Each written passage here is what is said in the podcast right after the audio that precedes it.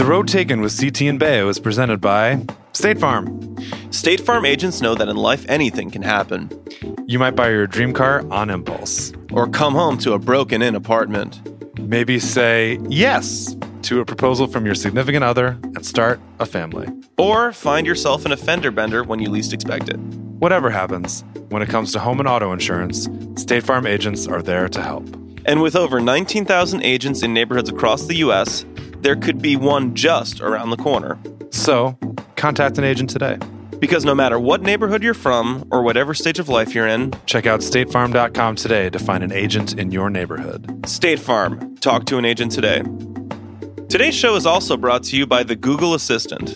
The Google Assistant is ready to help you get more done with just your voice in the car, at home, and everywhere you take your phone. The assistant is really helpful when we're on the road. When we're hungry, I can just say, Hey Google, where are nearby pizzerias? A little help, hands free. Just say, hey Google, to get started.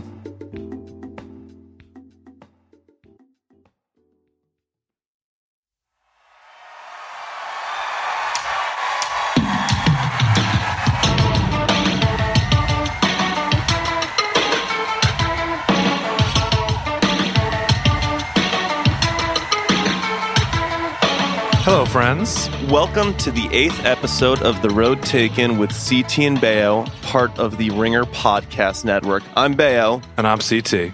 and uh, today's date is November 19th. We are in Amsterdam.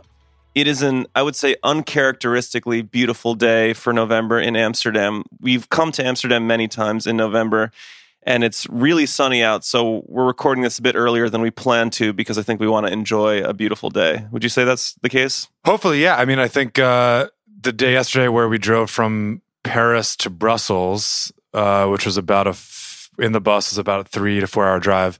The entirety was gray and rainy. I, I think it would be fair to call it a um a shit day. But by the time we actually got to Brussels, it was all right. We Weather-wise, but no, I mean, we had fun, We had dinner yeah. with an old friend. It was great to catch up.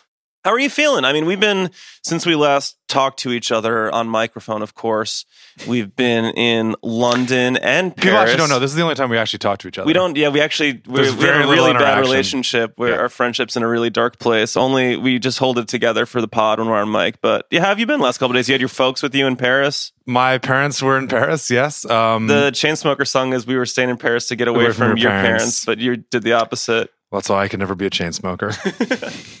uh, it was it was good. I mean the I mean I'll, I mean I'm feeling a little starting to feel a little tired. I think that Yeah, the the European fall tour for us anyways and, and just the way that our, our cycles have gone always tends to be towards the end of a of a long burst of action. Not necessarily the end of the cycle itself, but sort of the end and usually at the beginning of the year you get get a little time off. And I think something about the combination of all the term preceding it and then the weather in, in Western Europe this time of year generally being quite dark and sun, quite rainy. sun setting early, all that stuff. That it just it sort of increases the lethargy a little bit. Um, yeah, I mean, I feel like I don't know if you can hear it. I'm, I'm fighting off a little bit of a sickness myself. It just it kind of ends up happening this time of year where you start breaking down. but I think that the show last night in Brussels was was really good. It was how long had it been? We played a, a venue called In AB, it was like Ancien nine years. Yeah, It was nine years since we last played there. Same with Paris was our third time at this venue called Les. Is there the H in it in the French version or is it I think it's just Zenith. okay? Just Zenith. Okay, Zenith. That show was was great. So yeah, I mean the shows have been really good. So that's not a problem. Oh yeah, it's more it's Oh, more yeah. the sort of how things are building up. Although I will say, as this this European tour rounds to its conclusion, we're headed towards the sunnier climes of Iberia. A little bright sun will, will help us Yeah. really get to the finish line here. the promise of Iberia. What'd you do with your folks? Walked around, went to the Pompidou Museum in France. I went there too. Yeah. Um, Did you look at what which uh, shows do you look at? uh, we just did the main the main collection. Okay, nice. That was what our tickets were for. And then I got some food at a, a local restaurant that had been recommended to them. They managed to give away tickets to the Vampire Weekend show to the person who took them on a Paris historical walk. okay, that's very nice. uh, focused on the Americans in Paris, you know, like Thomas Jefferson and Benjamin Franklin, Oh, yeah. and things Oh, like yeah. that, obviously. But I don't know anyone in Amsterdam, so it's more just Okay. walking around. Walking around, Yeah. making sure we get a good episode of the podcast recorded, all that stuff. I have some friends tonight. Again? I thought you didn't have one here. No, I think that the first show of the tour where I will have no friends is Lausanne, which is on Friday. I have now 11 guests this evening. 11. 11. Oh, good for you. yeah. well, actually, you know what? yeah. This is discussed in this week's conversation. Oh, really? What? Uh, oh, yeah. I actually have not revisited this conversation recently. But what, Uh, what is discussed? Well, one thing Albert says uh, is that sometimes the shows that he enjoys the most are the ones where he knows no one that he knows is coming. Okay. And then that means the focus of the entirety of your day is the performance and is not as great as social interactions Yeah, yeah. can be. It frees up the time and the mental space to really just focus on the show. so I uh, I can't remember now if you just said his full name, but who's our guest this week? Albert Hammond Jr., known as the guitarist or one of the guitarists for the Strokes, as well as someone who's has a great solo career under his own name.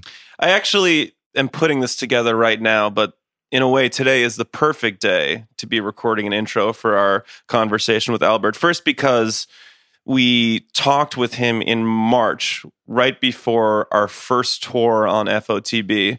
So we were fresh as can be. And now we're kind of at the end of all that intense touring, and Actually, we're as you know what? roasted I as got to can correct be. you. Wait, It was in April. it was in April, wasn't it? You're right. You're right. Oh yeah, yeah. It was late April. Right, right, right, I right, had, I had right, to date right. it because it was in the there's some Game of Thrones talk. Okay, So we had to- right, but it was before like the first tour, right, with the record yeah. coming out, and so we were fresh. We we felt so alive. We weren't fighting off any sicknesses or anything like that. We're on the other side of that now. I mean, I think we're still holding up, still having fun, still having a good time, and also. Let me know if this got cut, but did I tell my story about getting banned from Airbnb? You did. So, And actually, um, I just wrote a paragraph on your behalf for the annotation on hopefully it gets on Airbnb's radar, but I am banned from Airbnb for a crime I did not commit in Amsterdam. And this is my first time setting foot back in the Oh, city of back. Yeah, yeah, Amsterdam since that happened. And it just dawned on me as we were you talking. should go pay a visit on the Airbnb and see what's popping. See if the guy's there. No, Just talk to- you know, talk to no, man to man. No, Talk reason to him. Um, yeah, I don't know. Anything else you want to say about our time with Albert? Um, at this point, you know, we're safe to say uh, sort of peers to the Strokes, but I still think that it was. I had never. I think I'd met him in passing, but I'd never really talked to him before. And I can hear this a little bit in my voice. I'm not sure if it if it would come through to to the listeners, but I mean, I was a little nervous. I mean, I think that Yeah. it's impossible to not remain impressed by the Strokes.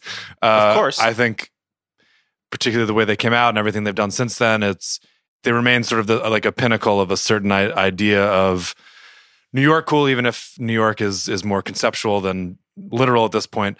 Like I was just watching their two dollar bill concert, which launched a thousand bands, Kings of Leon being a notable Oh, one yeah. of them. Uh, but I was trying to play cool, possibly too cool. I didn't sense your nervousness when we were in the room together. Well, I'm a professional, Okay. you know. But I'm I'm sort of giving a little peek behind the scenes that I was nervous.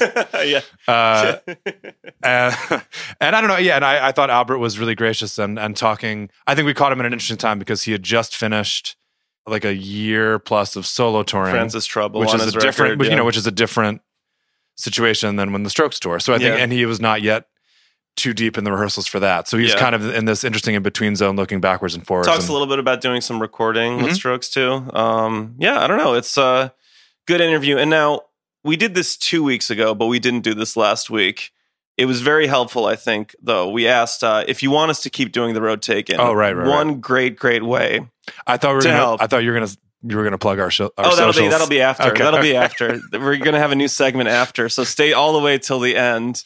But yeah, if CT and I would love to keep doing this podcast, and one way that can happen is if listeners review the show on. I guess it's called the podcast app. It's no longer part of iTunes. Have you updated your laptop from 2002 recently? Not really. Okay, well, I mean, it works. us- it wor- I'm, okay, like, yeah, I'm yeah, connected to Wi-Fi right Yeah, now, so it's not Okay. like why do I need to update it? Well, we would love it if you reviewed the show, gave us any feedback, all that good stuff. And uh, yeah, I think you'll really enjoy this interview we had with Albert Hammond Jr. So here it is.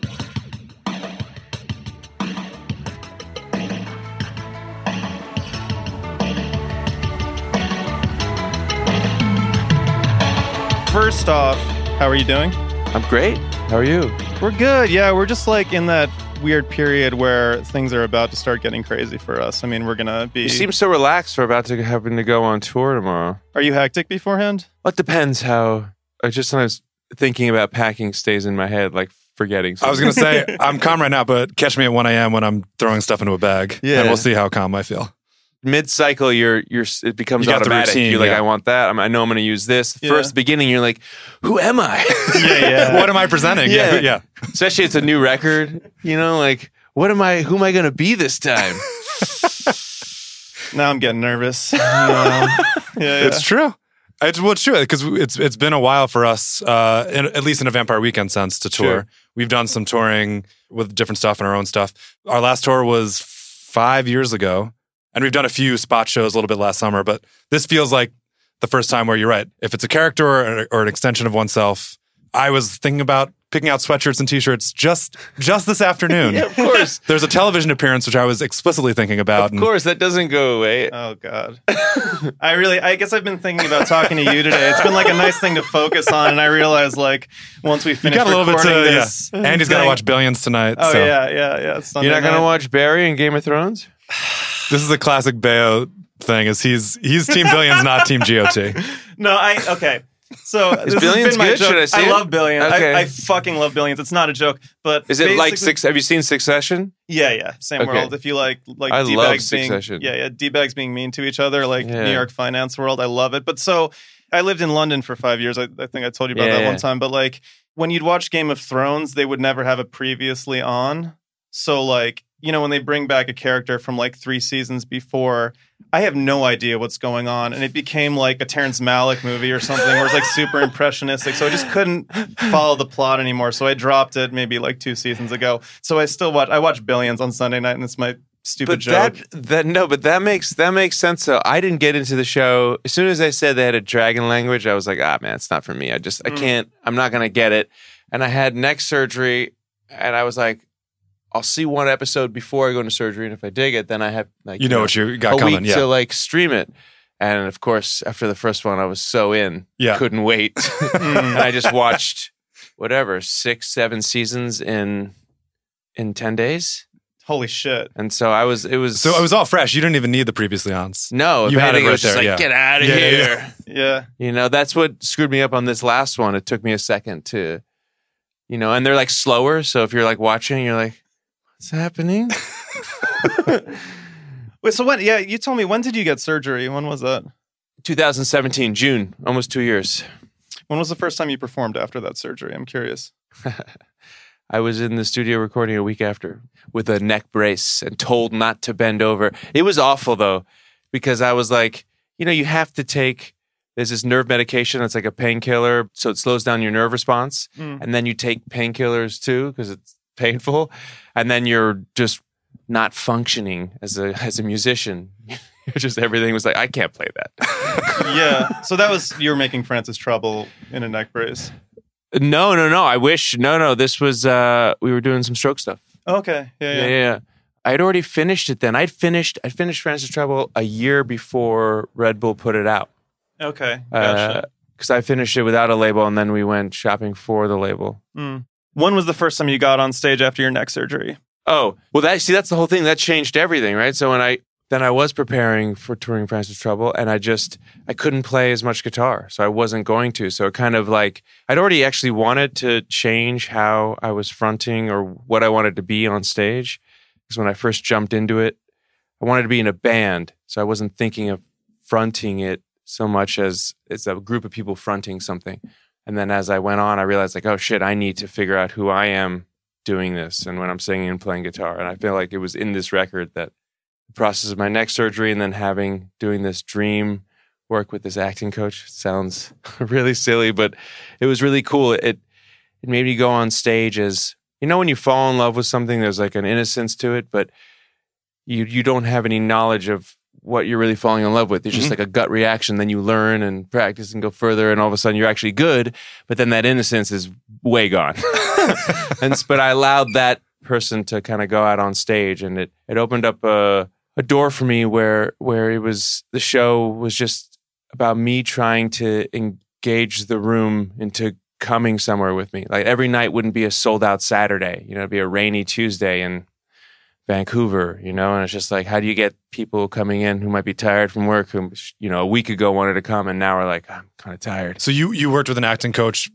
Well, I worked with an that- acting coach for or- for just doing auditions. Oh, okay. But then I went to her because someone said she was uh, that she was really good, and I didn't know about this dream thing, and I was like, "Oh, try it." And I just had like these things started coming out that just made sense with the record I was making and the alter ego I had, and like the fact that I had a twin that I don't know, just all tied in, wow. and uh, and that just like hit me. I was like, "Oh, okay, I'll no, it's perfect. I I need to maybe I am this." I never thought I'd be this kind of frontman, but maybe I am. Maybe that's where where I excel and have fun doing.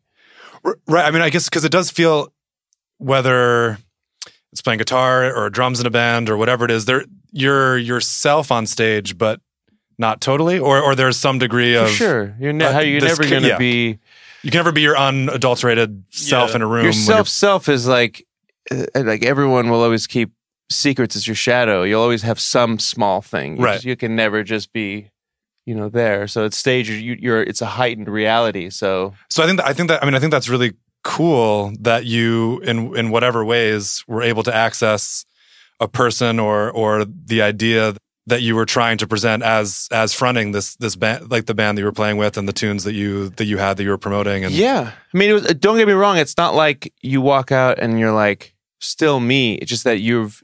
It's weird. You can when you tell yourself little you have to process and you have to think constantly, about it. constantly, and you grow throughout the whole tour. You slowly change, and it's like it's not, and it's like a slow thing, and it's and that's that then makes the year cycle so great because then you come home and you're making new music and you're like a different person, and so you're it's Well, that's an even I feel like an even better application of the word cycle.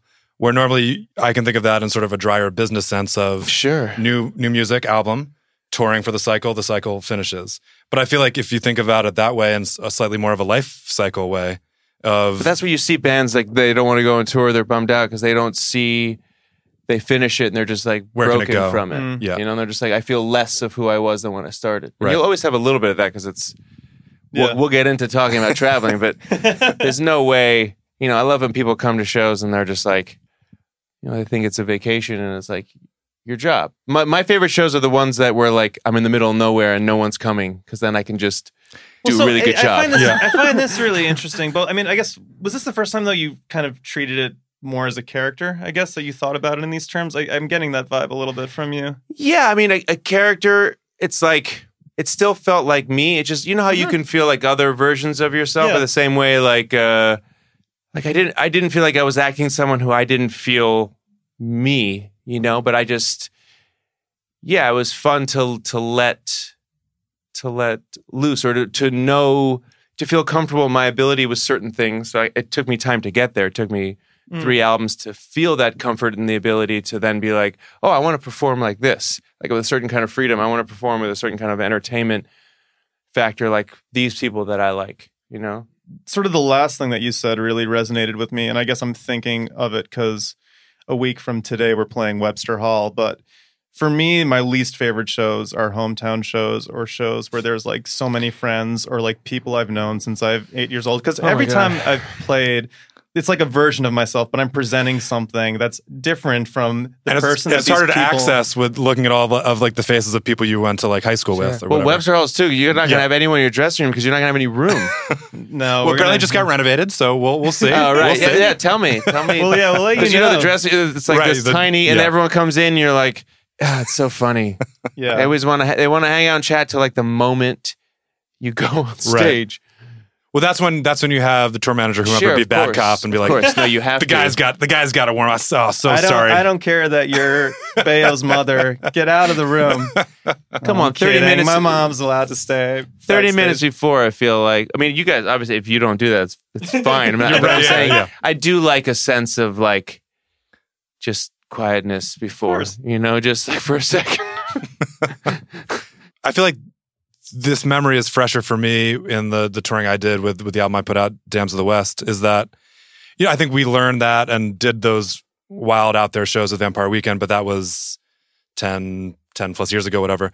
But yeah, that made me think of probably like one of the more fun shows I did with that was at this nonprofit fair in Taos and was essentially like it felt like a college barbecue where everyone was at these tables inside looking at animal shelters or like cleaning up the national parks or all these like nonprofit things you can do in Taos. Yeah. And we were playing for like the three people eating the burgers at the picnic tables outside.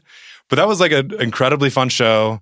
Uh, Like all myself and the and the band were like, if as long as no one's gets in their head and it's like, oh this, oh this sucks. No one's paying attention. If, if you can get past that and enjoy Sure. the oddness of it, it's kind of an incredible well, experience. that's the whole. Thank God you muted this. I've hit this like ten times, but that's the whole. I think what was so great about this cycle for me was was that it's too easy to always put it on the crowd or this because it can either be sold out and like stale or five people and there's like oh I wish there was more people or you know, but you can have fun on stage no matter what performing the songs and kind of hone in. I think in those times you can hone in parts of the set for when you don't feel like that but you should but it's like that that process of like not letting it beat you down because it can definitely i mean it's hard it's definitely hard to you can definitely beat yourself up stuff like that in in many ways. Yeah, I mean, I think, and that is true when when people come and particularly when you talk to people after shows if they wait. You know, I know Yeah. Chris and I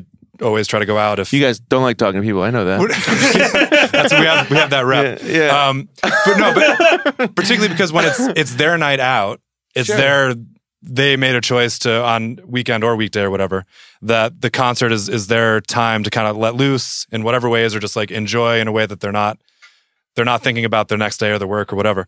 That it is always a slightly of a disconnect because that what is their escape is our work day, if you will. for sure and also not even work days you're trying to you're trying to keep the consistent consistency of whatever if you have you know four weeks booked it's not like you can then just you know blow it all out that night Right.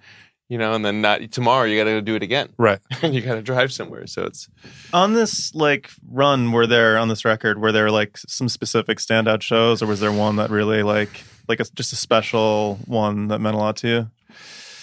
I mean, so many for so many different reasons. Really, I'm one for like variety, even when it comes to music, or it's hard for me to pick a favorite anything because it's like depends on your emotion. I mean, having always going to a new country, you know, uh, is amazing. Uh, we did Tel Aviv, and then we did where did we play in Malaysia? Kuala Lumpur, yeah, Maybe, yeah. Is that probably Yeah, that's the- Kuala Lumpur, yeah, right? Would have been there. I only know it because they landed and I saw I follow MotoGP like religiously and the track I didn't realize was at the airport and I'm like we landed and I look out the window and I see the track. It's just known as the Malaysian GP, so it's just it's all I know. It's at the airport or like Yeah, next to it or whatever. At- oh, wow. It's, Shit. it's like I, as we were going towards our gate or whatever. That run was crazy. We also after that we played um what's the other You played one? Jakarta because we were Indonesia. texting. Yeah, yeah, I that's right. remember, Yeah, that's yeah. right. So it was just so weird to be in this in this. It's a culture. It's a culture shock. You know, it really feels like Was that the first time you played there with any yes, projects? yeah, with any with any project, those three places. But that tour was insane. After leaving Europe, which we did a van tour, but bus routing. the, amount of Red, the amount of Red Bull we had, it was like some of those drives. Like I'm really falling asleep, guys. um, and then so check it out. We left Israel, and you can't go straight to Malaysia because they don't really they're not fond of each other. Mm. Okay. um, so you go through. I think it was Hong Kong. We landed and went straight to sound check. Ooh, that's After always Eight no matter no matter what the trip is. That's It's- always it's tough. like a- Fuck. 18 hour flight. Yeah. Went straight to soundcheck, played that night, and then the next morning left to uh, Indonesia. Jakarta. Yeah, Yeah, yeah. Jakarta. We landed, went to the soundcheck, went to sleep, played the show the next day, and then at one in the morning went to the airport to fly to Australia. Australia you were, you were playing to do, Splendour. to that we do. Splendour and landed the night before I had to play.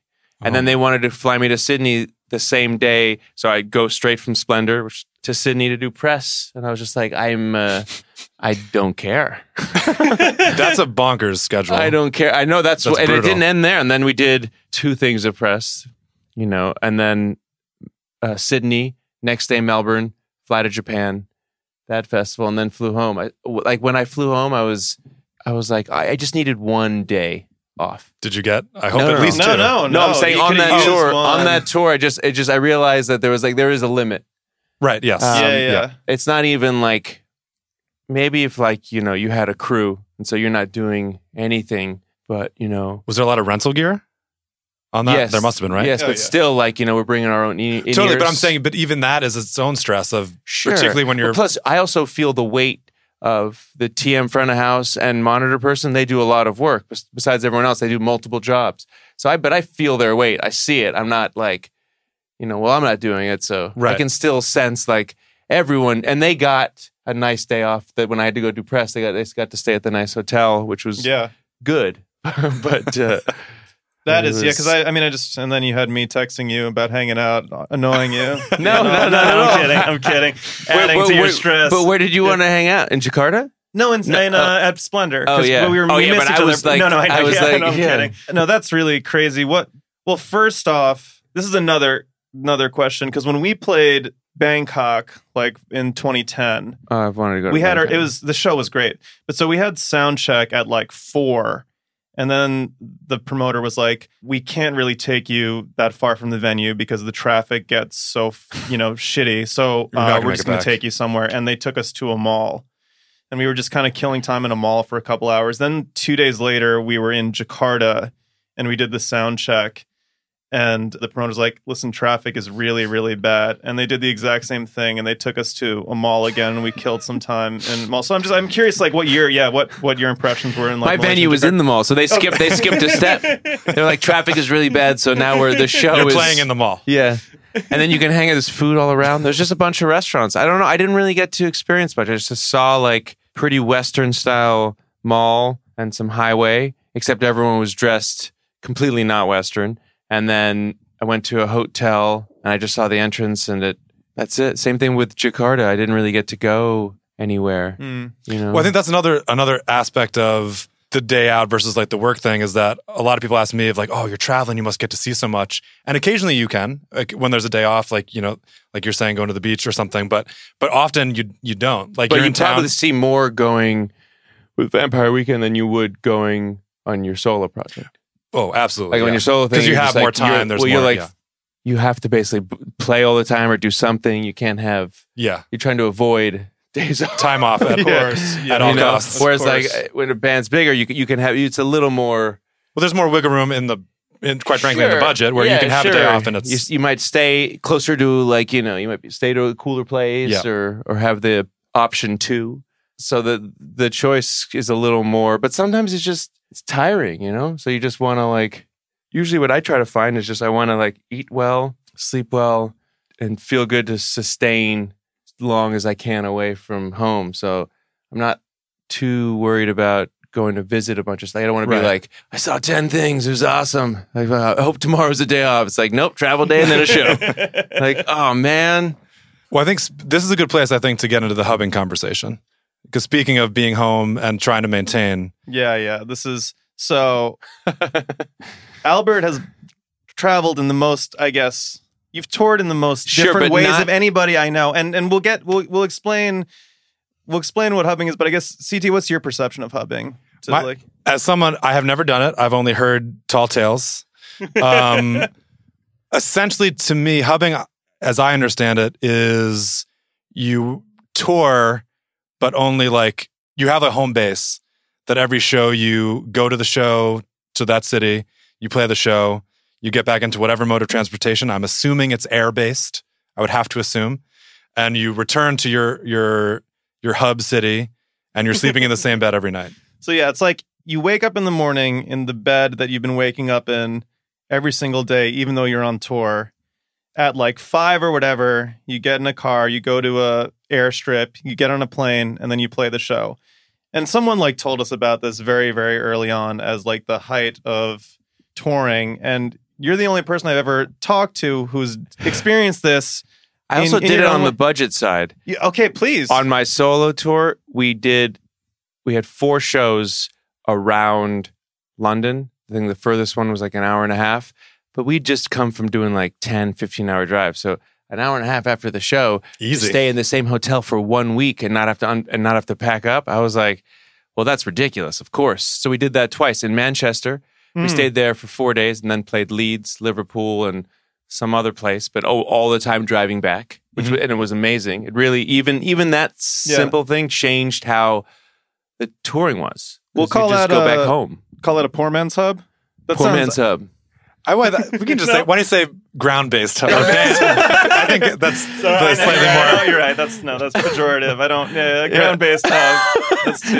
Yeah, yeah. So you've done a, a ground based. I've I've done some ground based hubs too. But- they are nice. But yeah, I was lucky when I opened up for Coldplay and the only tour I did on my second record, and we had tw- uh, we did 23 shows with them in arenas in Europe, and it was amazing. The only time they stayed at a hotel was we did two nights in Stockholm. They stayed at the hotel that night. Was that like a far enough away thing, or the No, it was just Stockholm's like it was just. I think they just. I don't know. I wasn't in the band meeting, but maybe they were just like, "Oh, it's fine. Let's not," you know. But they even the the cars that drive them because after the show, I'd be sitting in the car. Uh, they were so gracious to allow me. I to mean, that's come on the plane. Yeah. it was like so. And at the end, the last date, they offered everyone in the band.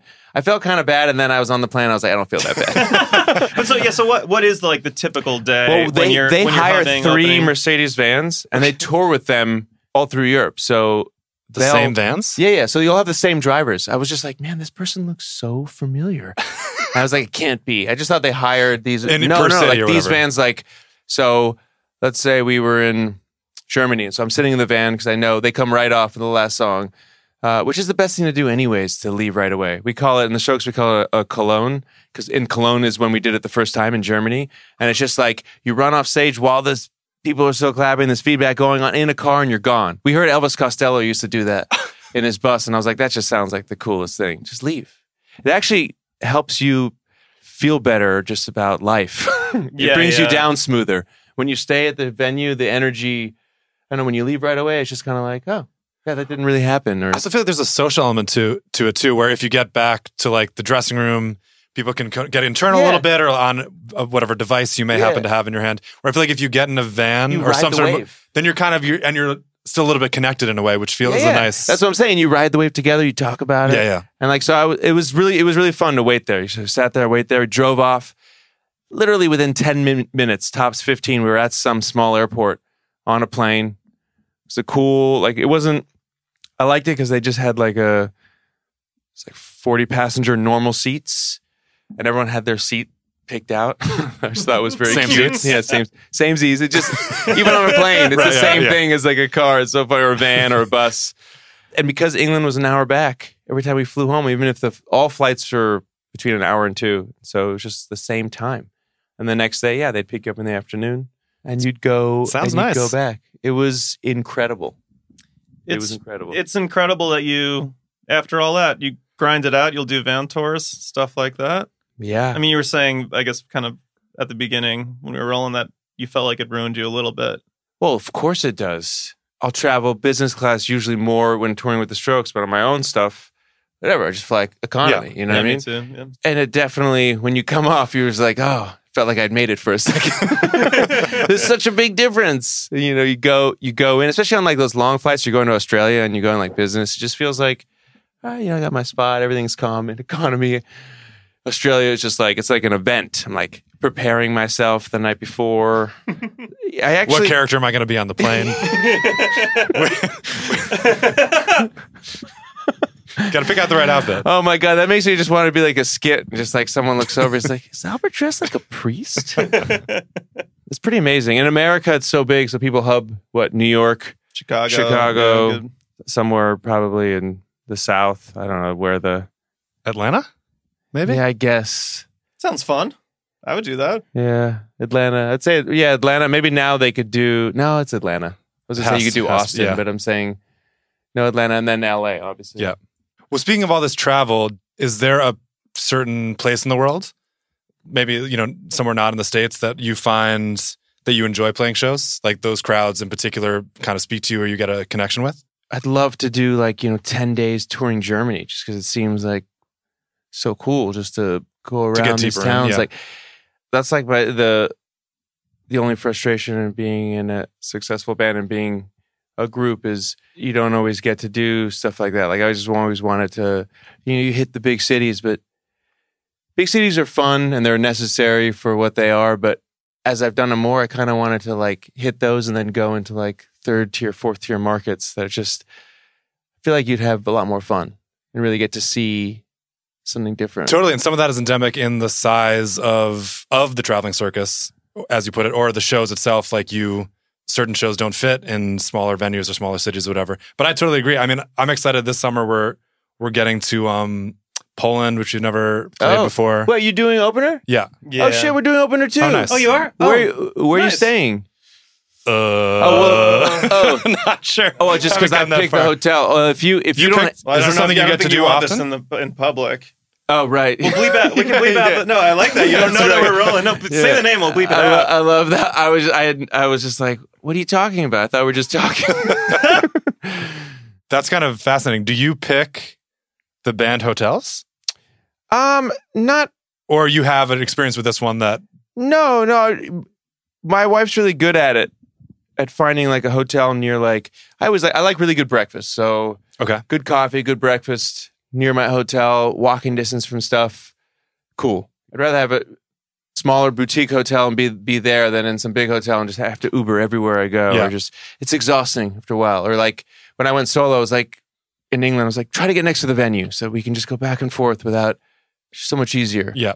Sometimes we have different preferences. Sometimes uh, other band members will want to stay somewhere. Or like, you know, I have a week off in this we're doing Lollapalooza Paris and so Justyna's coming to that, and we rented an Airbnb. So we could cook for a week, Love you it. know. That's the sort of stuff that I. I That's hope, the kind of fun stuff Yeah. because you'll get like these little the little breaks in between. It's not. It's kind of touring, but when you're not doing shows, right. But, I'm saying out. there's no point of everyone, you know, we done and like fly everyone home and then fly everyone back seems crazy. Right. yeah. Seems a lot better just to stay every, keep everyone in one place and then you kind of get a vacation. Kind I got a band on Airbnb. you got banned.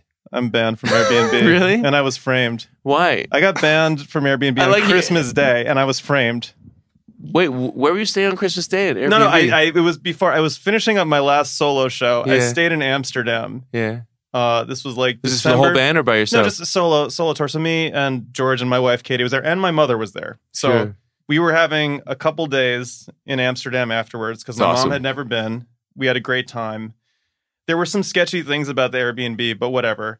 I left it on like December 18th of 2017, left the key under the mat, whatever. The guy who's the friend of the owner is like, okay, I got the key, everything's fine.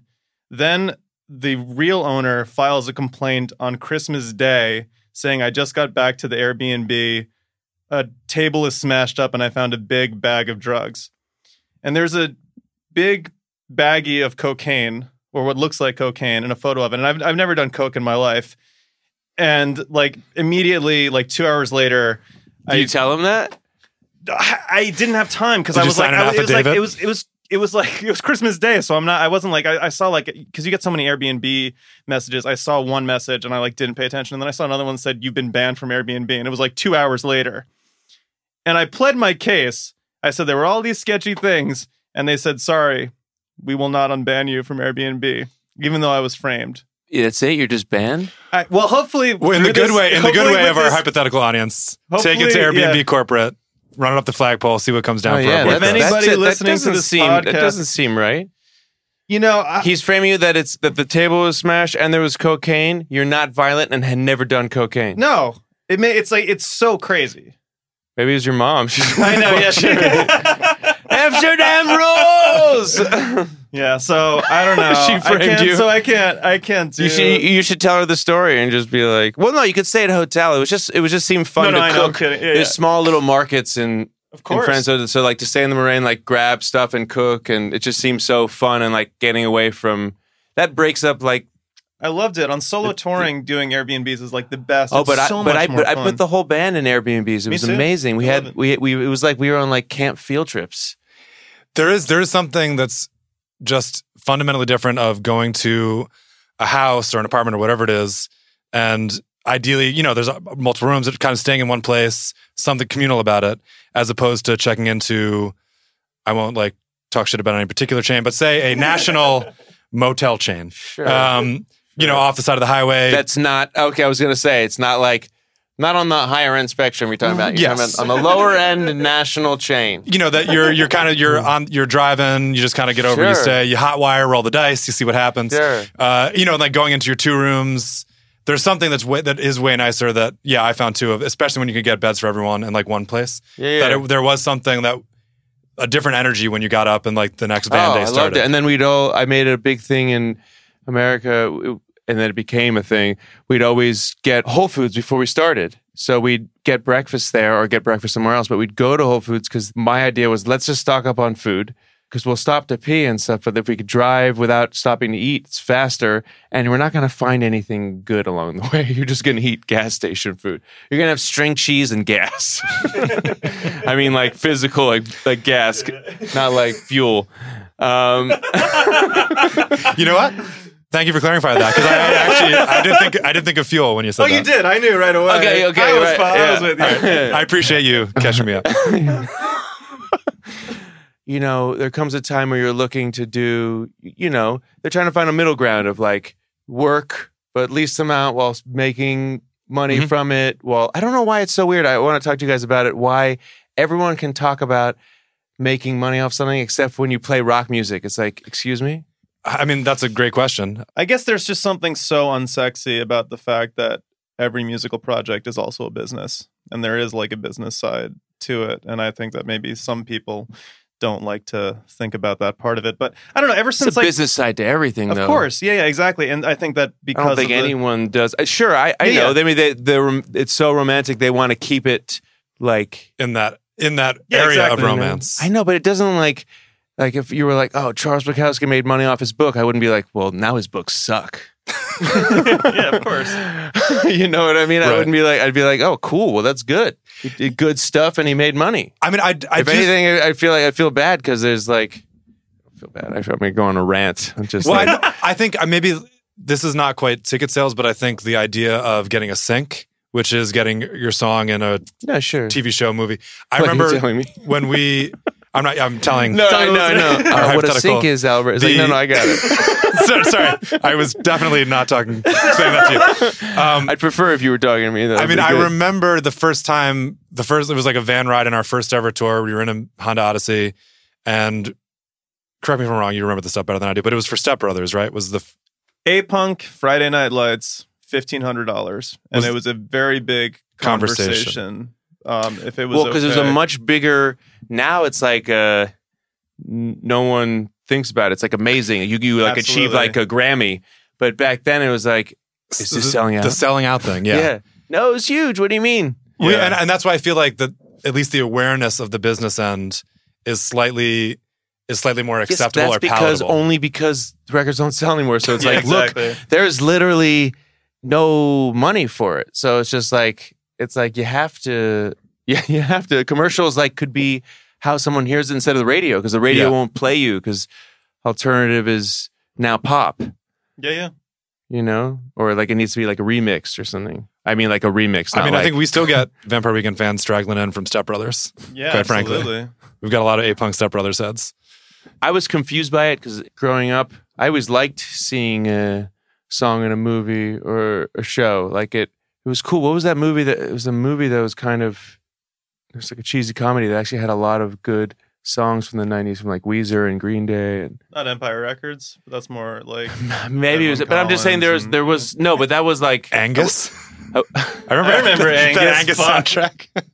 that had the Ash was a song on there. No, didn't that have uh, the Wheatus song? Teenage Dirtbag? Yeah. Oh, I don't remember. I just remember that Angus was a an indie soundtrack. I don't. I don't Oh, remember. Any I tunes remember on it. taking off on Qantas from Australia after Big Day Out in 2003, going to LA, and or maybe I was going Angus. to no, no, no. And on their the radio, that's how long ago it was. Didn't even have like a phone. The radio on the on the plane, Yeah. it was like on channel like nine. Like as the plane was taking off, it was playing the chorus to Teenage Dirtbag, and I just started. I was like crying. I was like, "So beautiful." that was coming from your experience of having played Australia. I know. The- I the don't beauty know. of the It's tune just itself. like I was just Amazing. Well, I don't. I mean, I, I feel like we've we've done a lot of the travel stuff. I mean, there's some questions that. Well, I we've- guess I guess okay here. Yeah, when you talk, uh, here what I'm curious about when you talk about like Spotify and Francis Trouble and all that stuff, like watching it, and I love that record. I like I like was revisiting it today. I listened to it three times. But yeah. like, you said like, it in the yeah, car. It's yeah, awesome. yeah, yeah. You texted me while I was listening to it, but like like watching it from like my perspective, it seemed like a really awesome cycle, and I know like how much work goes into like building your own thing when you're Sure. in a band and like i guess are you like walking away now because you just i guess played your last show on that record which ct went to a couple weeks back but like do you are you like psyched on how it went Oh, down yeah, that's right. I was Yeah, there. yeah, It was great. Yeah, are you like right. psyched on it like Yeah, of course I am. I mean, I was I was psyched when when it was done. It was a, the record I wanted to make in the sense of certain songs were dreams of mine to make. I had certain riffs or certain feels that I was like, oh, it'd be so cool if I could create something like that. So in that in that sense, for sure, and touring it was amazing. And I I put together two bands because the cycle changed in the middle that were all great and they taught me to be better and the shows were amazing and they grew and you know ended with like you know for me that was really Fonda, big to yeah. sell out the Fonda and like it felt really packed and nice and And everyone the was- band was killer, I got to say. yeah yeah uh, oh thanks the yeah the the they were So were you. I, I was including you in, in that. it's fine it's fine it's already it already has my it already has my name I feel like I can I can share with with everyone um no it is it is hard and then but then you you it feels successful on one angle and then the new songs I'm writing for a possible next one or whatever are just so far better and more relaxed and have more depth at an earlier stage. And it's you know wonderful and confusing because you're just you didn't think you'd be able to surpass it. I mm-hmm. always kind of feel like the la- the, the one i finish is like and now i'm done. I gotta go find real job. But then you know you talk to you know you're talking to like business managers the worst to talk to. And then you just feel you just About especially the oh my profits and losses from Oh the, yeah. yeah, God. especially when you're when you're when you're then you're in a band that you know is successful, and so everyone's just kind of like waiting to make money off of that. Totally, yeah. it's not. I mean, you know, and then you're kind of just like, yeah, no, I know that makes money. I know, I get it, I get it. And I know you're not saying I'm a loser because mine loses money. I get it, but it, you can't help but slightly feel like Mhm. uh, mixing the pleasure of music and getting better mixed with money and finances is Mhm. never is never of fun. course yeah It's never. That's why my my wife usually looks at it because if I look at it, I just I want to quit. get too emotional Well, Yeah, no, yeah. I'm just like Yeah, I'm yeah. just Seeing like the, the hard, cold, hard numbers, which do not necessarily correspond with the emotional experience that you've had with the shows and the making of the album. No, not at. Yeah. all. Uh, No, the opposite. This Yeah. one, you know, felt was a huge success in many Mhm, in many elements of like shows I played, songs on the radio. I, the first time I ever got a song on the top forty, I think it went alternative radio, not like twenty two, and I was just like, man, this is amazing. yeah I don't understand Spotify though, how you could get some people to listen and stream your album and not make anything from it. It confuses me. Because if you sold, if- let's Yeah, say you stream 19 million streams, Mhm. let's say 19 equals only 100,000 records, you'd still have made more money Yeah, from selling 100,000 significantly, records. Like. I mean, like, we're Yeah, talking Significantly, yeah. one seems like I lost, and one would have seemed like I made. So it's just though I it's so tough to talk about it because I get to like live a dream, and then I, I don't want people to think there's no way am I complaining or anything Mm-hmm. like that. I feel like a very lucky person, but it's hard because people will be like, "Well, why aren't you touring more? Why don't you do this?" And you're you like, cause money. "Because well, no, because I, I will literally run out. Like my Yeah, wife yeah. will ask." We'll be, let's get groceries, and I'll be like, we can't because I we went on just did tour. an extra because I have to, American yeah, tour. no, another it week adds on up fast. Absolutely, Yeah. it's crazy. Yeah. how expensive touring. You know what can I mean? Be. Yeah, definitely. Well, I think in a more in a more qualitative sense, I think I can say this, and I, I feel like Chris might agree with me, is that as someone in a successful band, but not necessarily wanting that to be the only thing, Sure. the, musically or otherwise. Well, That you left maybe. I, I think as you get as a successful band, you actually get like you need to spread. You know, like you have more stuff that, that then the band will will eat. You know, Yeah. you'll have all this mm-hmm. extra food. Right. And you're like, what am I just gonna throw it all away? right, exactly. but yeah, but I, I I think it's really been cool seeing you with the with the Strokes. You know, the way you guys shot out of a cannon, and like the way I'm sure that that is remains a big part of your life and was Sure. such a definitional. That the way you have over time and over the records and stuff, like really defined yourself and carved out a pretty great career, pretty great. You know, I think you're doing incredibly. As, Thank it's you, like is, a, is, is an inspiration in a, in a lot of ways, and I think is really cool to see. Yeah, it's yeah, it's great. And I guess next thing I well, want you to guys make me feel great. I should call you guys. Yeah, I know. Any, oh God, anytime you're yeah feeling Dude, down, we're here for you. Chris man. and Chris and your wife. We'll just Yeah, yeah, We'll, we'll- yeah, we'll we'll- look we'll over the business manager report. So it's not right that bad, dude. you just you got you got to just you, we'll cut some corners here and there, but man, I guess so. And so right now, are you kind of balancing your next record with getting ready to do some dates with the Strokes this summer and stuff like that? Actually, this time around, because uh, I'm really excited to be doing stuff with the Strokes, and like you know, I've been trying to practice guitar a couple hours every day, which has like left me. It's crazy how it's not right yet, my arm, but it's like it's helping to play and play to like regain the finesse in this finger. It doesn't have the speed it used to have. But I'm going to release a song every couple months. Like I released before, I released a song yeah. called Fast Times right before, and now May 31st, I'm releasing a new song called More to Life. This will probably be coming out Later in the summer, so- August. So, Go to if go to your local streaming service. Oh, right, yes. And Check stream it 20 Yeah. times to put it on uh, loop yeah. when you go to sleep. yeah. They stopped allowing. They stopped letting you do that. oh, really? I know. Damn. I was like, that's like your only way of like buying your record though Shit. on the streaming. Right, right. I was just like, come on, that's like Beyonce used to go and buy twenty records. I bought a few Vampire Weekend records in Well, my no, day. it's, what do you mean? It's Yeah. fun. I, I always buy anything I do. I'll go out and buy, um, just to see the process of what other people are going through Yeah. themselves. I'll order on the thing just to see what what comes. Mhm. See how I see how I'm treated in the whole cycle, so I Mhm. could be like, "This is crap, guys." you know, Yeah, yeah. you know. So, oh, so then you're gearing up to be playing a lot more guitar than since your surgery. Oh my god, I know it's How slightly. Yeah. I mean, yeah, I mean it's nerve wracking. I'm gonna just I'm gonna be different. That's all, but I'm okay with that. Mm-hmm. yeah, yeah. I'm 39. I have to be a little different. Yeah. Anyways, isn't it weird just having gotten older? But I don't know about you guys, but I don't really feel I don't feel older, older. but I'm older. I mean, I'm I'm speaking as as we were saying, like you know, we're leaving tomorrow for like this big tour. Particularly as a drummer, I'm like bonkers nervous. Because, oh my because god, I know. But just sorry, your drummers, man. They really well, because it's it's it's all four limbs. It's and also Sure. me in particular. Like I I don't know how Ezra is, but but I feel like does he like uh, drums like if if they're like a little does he like look back and he's like hey I mean he's he's looked back to me. From right I'm saying, to time. I'm, so I'm saying it's I- I- normally I'm saying the guitar players normally don't they don't really get that even if they make No, a bass mistake players too, you're covered. But like the the drummer, that's you're the most in a way exposed of anybody on yeah the stage. you're kind of holding with everything together yeah, I would say yeah. bass second because a, a bad bass note is harsh Okay. Yeah. like yeah. if you're like if you're like even uh, doing roots and you're like half a step off for a second No, it's just like rough. everyone in the crowd is like what was that yeah, I guess that's guitar players true. almost like expect it. They're just like, oh, it's so cool. He's so free. You know what, that is Yeah, that is kind of fucked up. Actually, now that I'm thinking I know, about it. I know, man. is that you, you- you guys get rewarded for your for your sort of like slight flubs that if you if you you can pull off with with If gusto. you, as long as you end it Yeah, yeah. well, everyone's Yeah. just like, man, that's it. oh, he really felt it. He really felt that yeah, one. yeah.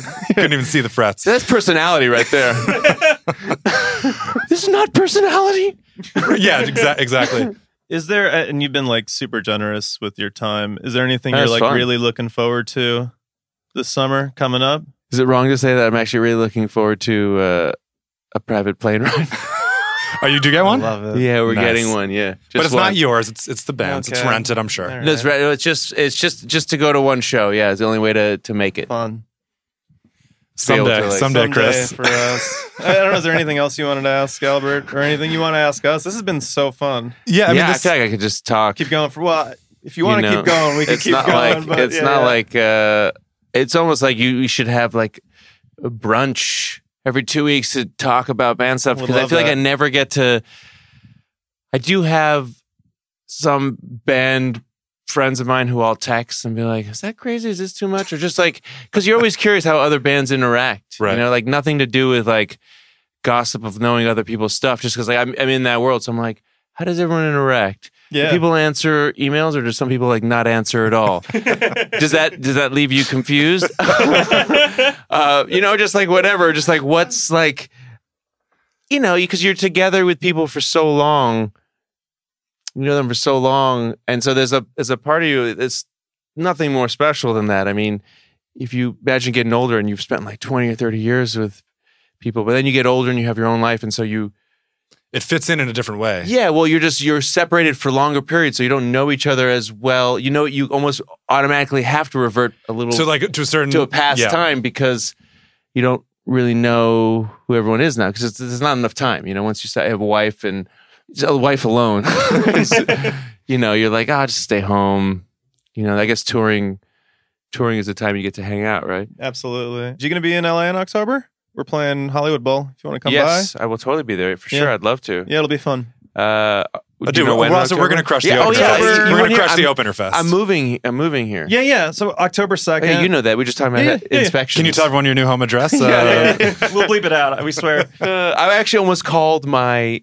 I made an EP on Julian's label Cult um, with three songs, and it's called the AHJ EP. 'cause It's just my initials, but it was going to be called Three Five Four Broome because that's where I recorded it, and that was my apartment. And I thought it Oh. had such a cool ring, just like the three, like Three Five Four Broome. But then you're going to get people ringing the, yeah, I ringing the but buzzer. part of me was just like, ah, sucks though. It's a good, good name. My uh my Greenpoint address was 101 Diamond. Wow, That's pretty That's good amazing. EP. 101 Diamond. You've been out here for a while now, right? Yeah, I mean, we moved here full time in September, but we were, yeah we were in London for five years. We haven't Oh, so been you at went 101 from Diamond. London. You went from New London York to, London in 2013. So we left 101 Diamond in 2013. So What was it like having him in London? you know, actually, in a in a way He that I've only great. realized since he's been here, is it is true is that like not that there was animosity between us, but there I didn't know him as well. Like when I would see him when he would come through for a solo show, we'd hang out, we'd em- embrace very passionately, but it, but it, but it wasn't It's nothing better than a man's embrace like that. Of really, course. like Yeah, like when you like ah, so- when you haven't so seen someone who you really care about in a while. yeah. But but at the same time, I didn't you know the day to day stuff. I I feel in the last of the rehearsal and since he's moved here, yeah, it's it's been good to get that more day to day shit, which I do think is not a musical thing certainly, but No. having having that interpersonal relationship It's just fun. kind of and it feeds in more like yeah when you're on stage and you you're sharing more. Stage is just two Yeah. hours. The, Yeah. touring is just fucking everything else. everything, and also Yeah. sharing You this kn- studio, sharing CNC You know what I Music mean? Factory. It's like uh, every I still, I I see him still every love day. that name so much. but yeah, I mean, ending up out here, and particularly being out here for all these rehearsals, and everyone else in the band uh, is sort of based out here. So, I mean, it seems like there is a certain life cycle of a band where the center of gravity, even if it starts in New York, at some point, even if it, even if it goes back, at some point it comes out here, comes out to LA. That seems like I feel like I remember being very, having a very specific thought in my head of like thinking about the bands I liked and the history when when we became known and started to have like a career. Oh, this feels like a career of like, oh man, never gonna move to LA, man. That's that's when shit goes south. Even the Ramones moved to LA. Yeah. and yet here I am. Yeah. With Dude, no I- regrets same even. thing. I spent 18 years in New York, just like in the last few upstate, and then I think once I got a house upstate, it was uh, it opened the door for it because I just started. I was like, I can't go back to living. I just didn't want to go back to living in Manhattan. Right. You know, it felt so peaceful there, and then I came here, and I always was staying with my mom. Not peaceful, no offense, mom, but just like it's different than being in your own place. And then we rented our own place here and it was like certain days with the sun and just like every it was just like oh this is like i'm on vacation but i'm home That's true. yeah, that's nice. it's so nice right so at le- at least for a few years you, you could it could you know i grew up here so it could go south Yeah, yeah, yeah. yeah. There's still time for it to go yeah south. it's always time it's always time for it to go away no i'm excited i'm really excited to be to be here and to like leave from here like tour from here we're actually rehearsing here Great. Yeah. So you got the the Strokes rehearsing in CNC Music Factory? Yeah. yeah, they're actually rehearsing here. Um, we're gonna put an amp here. We're gonna isolate everything. Uh, yeah, yeah. and Just yeah, yeah. exactly. your landlord's gonna is gonna be saying curious. Just Yeah. say we're working with Chris. You don't need to say which Doesn't one. even know, You'll yeah. be this fine. whole band. working with Chris. This is like Tex and a tour manager. Working with Chris. Ever, just have everyone say that. yeah, you'll be good. Cool. working Hey, with Chris. This has been amazing. Awesome guys. Thank you No, so, thank so you. much. It's been so much Yeah. fun. Cool.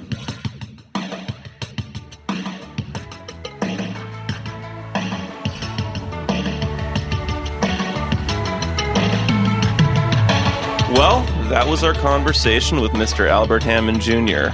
Anything you yes, it want? was. It, it was. I see.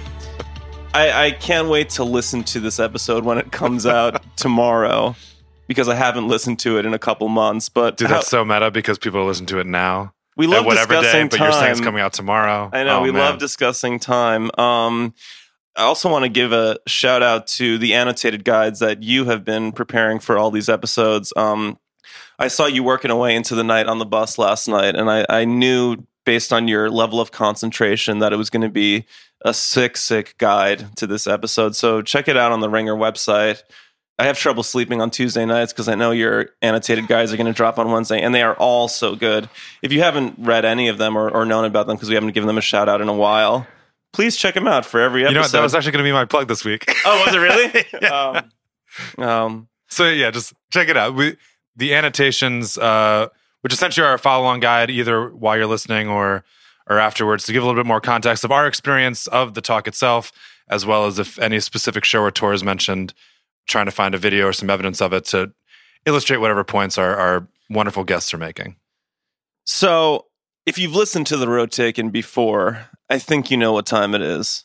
Should we come up with like a stinger for mailbag time? Yeah, yeah, it would be good if there was like a a bass riff or something. All right, why don't you get on that? Because I'm doing the annotations. Man. I know you, are working you hard. Gotta this, you got to get on this. Hard. You're on stinger duty. If we keep doing this, I'll yeah. I'll definitely okay. make a really good slap bass stinger. Um, What's the email address if you have any questions about anything, including touring for CT and me, CT? Uh, I'm pretty sure it's the road taken at theringer.com. Uh, and we're going to do a little email check. Are you able to access the email? We've been doing this now you know for two I didn't months. Try, I didn't even try this week. You didn't try. I didn't even try. okay. I, I will say it is, you may eventually want to get on it. There was one night this week on tour where, like, maybe it was like after one of the London shows. Okay spent some time with some friends after the show, but then, you know, there's like a little bit of a, you're a little bit down because the time you spent together has passed. Go home, open up my laptop, hear a couple pings, and get some lovely questions from people. nice. I felt a little less lonely in that moment. So I will say, thank you for all these questions. They are super great. Again, it's the road taken at the ringer.com. Yeah, let me be clear. My my lack of logging in as in no way reflects a dislike of the pe- I, I really appreciate everyone writing in. It's just more a technological uh, impediment on my part. So I guess the first question I pulled out two. Ooh, okay. You, you love going too. You love doing a little two pack. There's just something about it. I don't Okay. know. Yin and yang. Well, the first question is from Alex. Hello, Alex. And the subject was question from Alex. Love it. Literal to the point. Hey guys, in one of the first episodes, Baio mentioned that he used to be into pop punk when he was younger. VW is one of my favorite bands currently, but I was also a pop punk kid. What were some of Baio's favorite bands of that genre? Was CT into any unexpected genres or artists when he was younger? Loving the pod. Alex from Guatemala. I think it's pretty cool Oh. that we have a listener from Guatemala. Me too. I listened to so much pop punk growing up, so many different bands. Uh, there are the obvious ones. I mean, I was a big like Alkaline Trio fan. It was actually kind of fun. CT and I went and saw uh, Blink One Eighty Two and Lil Wayne play in LA over the summer, and uh, Matt Skiba, the singer for Alkaline Trio, was playing the role of Tom DeLonge in that show, and it was fun to see him play live. And actually, I found out later we played in Fort Lauderdale when we played in um or no St. Augustine rather when we played in Mhm. St. Augustine over the summer. That Dan Oh, A- member, Andriano yeah. of Alkaline Trio was in the audience that night. So, as someone who probably saw them play ten times when I was growing up, that was very very exciting. I I, I enjoy revisiting their music from time to time. Um, also, there's like a band called Homegrown that I loved, a band called like River Phoenix that changed their name to Phoenix TX. And then on the more harder side, I liked like Thursday and Thrice and things like that. But I went to so many shows at places like Wetlands, oh, Anti Flag. Uh, I could go on and Were on. you you were just talking the other day about going to see like an emo show?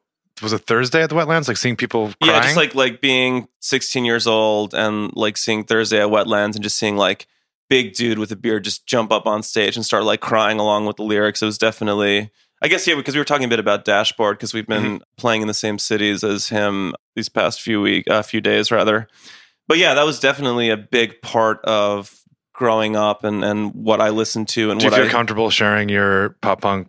Oh, band- of course. Yeah, yeah. We, band name at uh, we were called underrated for most of our time, but we had a bunch of different ones. Uh, maybe the best one in hindsight was Three Guys and a Guy. I feel like you'd appreciate the humor Oh, of that that name. guy, I've yeah, told you that that one. Um, but no, I uh, I'm I'm I'm very comfortable at this point. When when Vampire Weekend first started out, I was very very anxious about the names of the bands coming out, especially because we had done a shitload of recording uh, and i was a little bit embarrassed of those recordings by the time that i was you know 22 23 now i'm okay. If they leaked or anything like that i would be able to live with myself. It was a time and a place. Uh, but what about you ct surprising bands surprising genres? Um, well, I was I played more guitar when I was a kid growing up, so I had a somewhat odd cul-de-sac. I had a real southern rock summer We're like Ooh, I didn't know that. really into like Skynyrd and Southern Rock Summer. 38 Special Marshall Tucker Band. I feel like it might have been inspired, as a lot of things were at that point, by like a specific issue of Guitar World that had like s- six Southern rock tunes or something and going down a little hole. But I also, I mean, I I think my experience was more on record than in shows, I believe. Okay, yeah. Um, but I I also was thoroughly enjoyed Third Wave Ska, probably a little bit more on the popular side than you. Like I loved Real Big Fish. oh yeah, I, I love them too. Um, definitely. and uh, and sort of all that you know mustard plugs, Skankin' Pickle, all Oh, that yeah. stuff. Um, but I, I probably the band that, that feels the most similar that I do revisit, and I, I really enjoy every time I put on is the first um, Suicide Machines album. Yeah, that that album's so And incredible. I feel every time I listen to it, I feel like even though I didn't wasn't playing drums at that point, I do feel like that dude's drumming. Not he can do a lot of things that I, I probably couldn't do, but I think that's like a really kind of subliminal influence for me. and full circle, do you know what band he's played drums in for the last decade plus, maybe last eighteen years? Oh fuck, I do, but I forget. I'm. Alkaline Trio. There, there That's you the go. third member of Alkaline Trio right there. So shout out to Alkaline Trio. Yeah, great question. Thank you, from Alex from Guatemala. Really appreciate that. And now I will say this The Ringer is a culture and sports website community. So I do, I, I just am kind of realizing this. When we get sports related questions, I've been tending to go to pick them. There's just something natural when someone asks me a question about Sure. sports. So that's kind of when I analyze my process of picking these questions. That's what what drew me to this one uh, from a gentleman named Brian. Hi, Brian. Sports questions parentheses St. Louis Blues Stanley Cup X Liverpool game. Okay. Guys, really enjoying the podcast. As a fellow sports enthusiast, I have two questions from your recent experiences, being that I'm a massive St. Louis Blues and Liverpool fan. One, what was it like Good playing year for in this guy. Good year for you, Brian. I know, huge. One, what was it like playing in St. Louis the night the Blues won the Stanley Cup? Thanks for playing Gloria. And then two, CT, tell us about the Liverpool Man City game. Was it as crazy in person as it seemed on TV? Thanks, Brian. Um, well, the St. Louis one, you know, I think that we're generally aware of larger world events that we're either coming in contact with or close to Yeah. when we're traveling around. Um, but that St. Louis one was interesting because this is sort of a larger story, but uh, that afternoon, Ezra and I got to go meet Phish. Yeah, um, they were in town Who too. my heroes. They were also playing St. Louis, and we had a short conversation about how if if the Blues won that evening, were we gonna? Did you guys learn Gloria? Did you guys learn Gloria? yeah. And I think they learned it a little bit better than us because we didn't really learn it. But um, the moment I remember, I believe it was during horchata. Well, so I was very proud of this. We could tell that they were going to win. And I have a little mic that I can speak to other people in. And I said, let's skip the next two songs and play Horchata because that'll be the song we're playing when they win. So we skipped two songs on the set list, knowing that pandemonium was going to occur. So we're ripping into Horchata. Yeah, and and there's sort of like a quieter point. I believe that there was like maybe a goal or two scored closer to Yeah, like the end, so it, the result wasn't in doubt. And yeah, there was just this growing clamor of people looking at their phones, saw like high fives, hugs. There's obviously a lot of Blues jerseys. Uh, people Oh, yeah. wearing tough choice for them. I we really appreciate them coming to the show that night. And yeah, it was it was one of the cooler moments of just the way this something that had nothing to do with us, a positive feeling that we was completely unearned by us, but we sort of shared in. And Horchata is kind of a, a, a bit of a triumphant song, anyways. The wave of that emotion as everyone, it hit everyone, and people kind of put their phones down and just was like, we're kind of like, fuck yeah. I remember that being really cool. Yeah, it was like uh, we were hosts at a really big sports party, which I thought was pretty special. Also, in terms of St. Louis sports, got to give a shout out to my cousin Harrison, who plays center field for the Cards. You'll People were very confused because I was wearing a Cards jersey at that show, Oh, and people well, were it was a yelling at me like, "Why? yeah. Why aren't you wearing a Blues jersey?" But it got explained later that full solidarity with St. Louis sports, and then Liverpool game. Uh, yeah. So that was, I guess, over a week ago now. We played Manchester the night before, and I took the train to Liverpool and met my friend who came up from London. And um, the first real soccer, big soccer match I went to was um, a World Cup '94, Italy, Mexico, and DC. So Oh, I feel yeah. like Liverpool, Man City now joins the upper, upper echelon with that World Cup match. I've seen a number of Premier League games. I actually saw, as I think I also mentioned, I saw Burnley West Ham the day before, which was a very different experience, but still cool in its own way. Uh, the atmosphere in Liverpool was particularly because the opponent, number one versus number two, it was one of the more intense, the one of the more communal atmospheres I've ever, ever really been a part of. When they sing "Put the Scars Up," sing "You'll Never Walk Alone" at the start was incredible. I think towards the end when they felt confident of victory and not that I could understand all of the chants, but the chanting towards the away fans and towards the Man City team in particular. Pep going crazy on the sideline. Yeah, I thought it was awesome. Thank you to Ian for hooking up those tickets. Shout out to Ian. I texted with some of my sports loving friends back home, and that isn't one great thing about touring Europe in the fall is all of the sports on offer. And hopefully, we're actually, you know, I'm trying to organize a, a group field trip to see Espanyol Oh yeah. play in Barcelona uh, this upcoming Sunday. Oh right. So stay tuned Stay next tuned for week's that. episode if you want to know. So um it's actually it's been nice being in in London last week because got to catch up with a lot of friends, um, people who've been listening to the podcast. A lot of friends, man. but but people Yeah, who've been listening to the than podcast.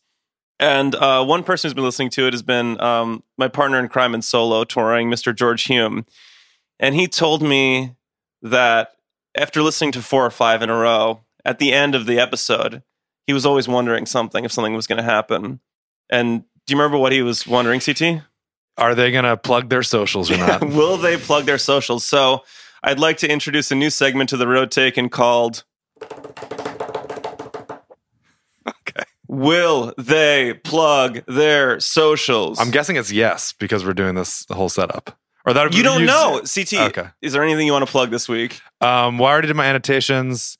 And you know, check me out on Instagram. Oh, yeah, what's Uh, your socials? Dams of the West on Instagram and the real CT one on the tweets. Um, as we mentioned last week, uh, put out a new project that CT slapped the tubs in called CYM. Uh, I believe the vinyls will be in stores in Europe if you live in Europe this Friday. I don't know. Uh, but CYM, I don't know. Uh, Just stream that shit for now. stream that shit for now. The the vinyl is. Did I tell you about the vinyl? I can't remember if we talked on on mic. Briefly, sort of metallic, it's mirrored. mirrored. Well, I haven't seen it yet. I'm going to get a photo of it tomorrow. Apparently in shops on Friday. I'm oh yeah, my name backwards. Yes, I am plugging my socials this week. O I A B. And yeah, I don't know who's on the pod next week. Next week's a big episode for you, playa. For me, I mean, they're you know they're all big, as, They're all big. as you'd like to point out. They're But all uh, big. The previous week we talked to Malcolm Mooney, who was kind of your hero, Mm-hmm. and uh, next week is mine, and it's Chris Hillman, original member of the Byrds, uh, founder and leader of the Flying Burrito Brothers, um, and just a really long, incredible career. Really crazy, crazy to talk to someone about like a Dick Clark tour in '64 or wha- whatever Oh, yeah. the year exactly was. So, anyways, next week is Chris Hillman. Uh, you have any questions? Again, send them to the road taken at theringer.com. Please like and subscribe. And uh, we'd like to leave you with a quote from the great Willie Nelson I believe that all roads lead to the same place, and that is wherever all roads lead to. See you next week.